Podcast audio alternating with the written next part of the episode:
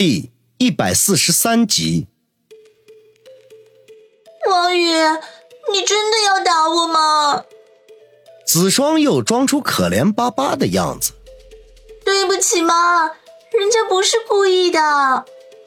还不是故意的？老子的命根子还没用过呢！要是有个三长两短，老子跟你没完！王宇怒骂。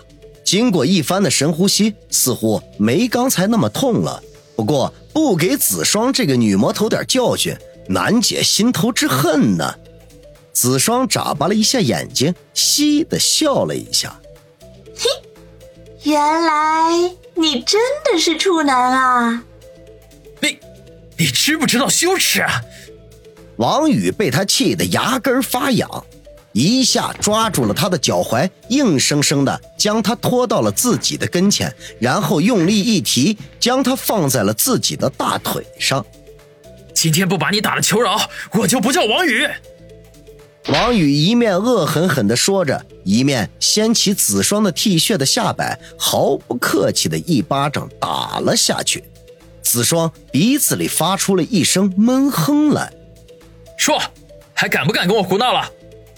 王宇又把手高高扬起，喝道：“子双却哼了哼，大声的说道：‘哼，你们所有人都欺负我，打死我算了，反正我也没人疼，没人爱的。’还嘴硬。”王宇不等他说完，第二巴掌已经落下，子双痛得全身一震，眼泪噼里啪啦的往下掉。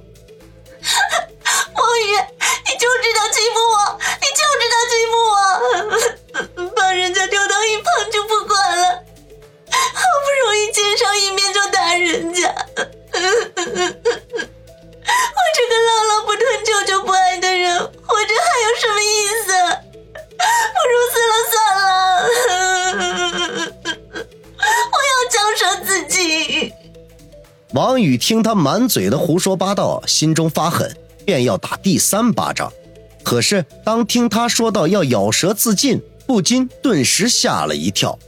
李子双性格乖张，什么事情都能做得出来。万一真的咬掉了自己的舌头，那可是大麻烦一件。一念及此，他一把将子双翻了过来，令他仰躺在自己的腿上，却愕然地发现子双居然正吐着舌头朝他扮着鬼脸，根本就没有什么咬舌自尽。你骗我！王宇勃然大怒，就要将他翻过去继续，没想到子双却忽然求饶说道：“啊，宇哥哥，好哥哥，亲哥哥，不要再打人家了，好不好？人家以后再也不敢了，再也不用七伤拳打你，你给我松绑好吗？”王宇心头的怒气在刚刚打完两个巴掌之后，已经消了几分。此刻被他弄得哭笑不得，闷哼一声，将他推到了旁边。你答应不再胡闹，我就给你解开。子双忙不迭的用力点头说道：“嗯，好好好，我答应你，我一定乖乖的，再也不敢胡闹了。”王宇摇头叹口气，要是真的信了这女魔头的鬼话，只怕到时候连死都不知道是怎么死的。不过这样绑着他也终究不是个事儿，万一方心回来，没准可能会误会他们正在玩某种变态游戏呢。当即三下五除二给子双松绑，担心他趁机报复，立刻躲到了沙发的另一边，做好了逃跑的准备。子双揉着已经被鞋带勒出红印的手腕，痴痴地说道：“于哥哥，下次咱们再玩打屁股好不好？”哎，好痛啊！不敢坐着了。说着，他连忙趴在了沙发上。王宇起身，冷冷说道：“我没空和你玩变态游戏，我要走了。”说完，迈步就要走。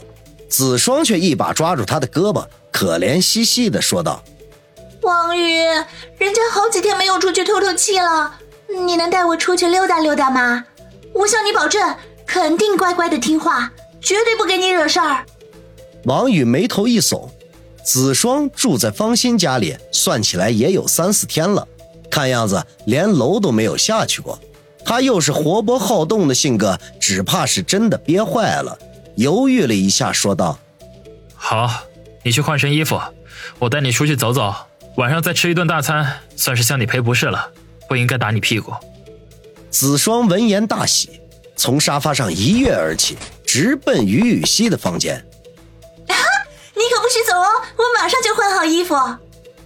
王宇苦笑的摇摇头，对这个女魔头也不知道怎地，始终还是狠不下心来。趁着子双去换衣服的空当，他飞快地将客厅收拾了一下，至少看上去整齐一点。几分钟之后，子双推开于雨溪房间的门，从里边走了出来。他上身仍旧是一件白色的短袖 T 恤，下身则换了一条比较宽松的白色七分裤，露出一小截光洁的小腿来。脚上则是一双白色透气的运动鞋，看上去充满了青春活力。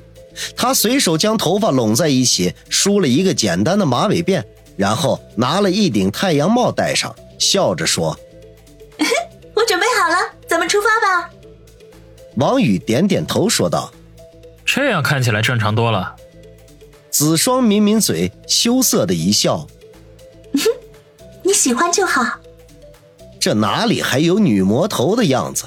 王宇心中暗叹一声：“子双还真是百变魔女。”两人锁好了家门，联袂下楼上车。王宇一面发动车子，一面好奇地看着子双，发现坐在副驾驶的他有些不安，不断的动着，心中了然，看样子是自己刚才打得太狠，使他真的不敢坐着了。子双见他看着自己，脸上一红，羞涩的说道：“都是你，打的那么狠，害得人家丢脸。”王宇心头一跳，这魔女的一颦一笑都太具杀伤力了，他定力太差，实在难以招架。当下不敢再看他，一脚油门飞车出发，在市里转了一圈，来到了商贸一条街，停好车子。两人并肩在街上闲逛，子双像大多数的女孩一样喜欢逛街，流连在一家家服装店精品屋当中，对每一件衣服都充满了好奇，都想尝试一下。王宇极少逛街，可是看着子双像一只欢快的小燕子似的，也被调动起了热情，陪着他东逛西逛，并答应给他买一套喜欢的衣服。不过令他意外的是，子双虽然对很多漂亮的衣服都很感兴趣，可是仅限于此，丝毫没有购买的意思。他忍不住好奇地问道：“刚才那件衣服你穿着很漂亮，怎么不买啊？”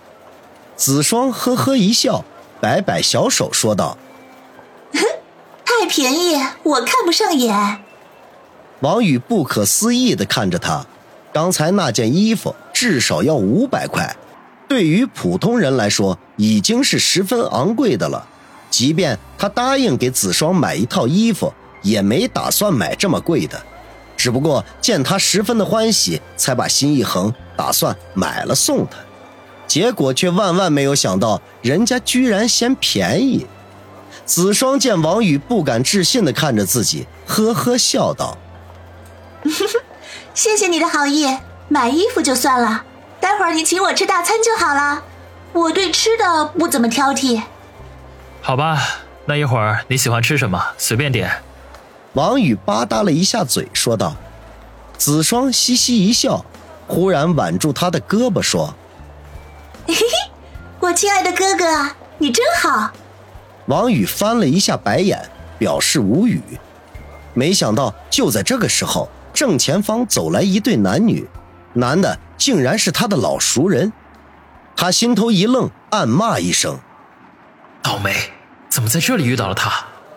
嘿呦，这不是王宇吗？好久不见，活得挺潇洒的呗。对面走来的不是别人，正是王宇的冤家对头宋奎宋胖子，身边一如既往的跟着一个妖娆的性感女郎。听他的语气。显然还不知道王宇的身份，估摸着他是人缘太差，没人告诉他。王宇哼了一声，不做理会。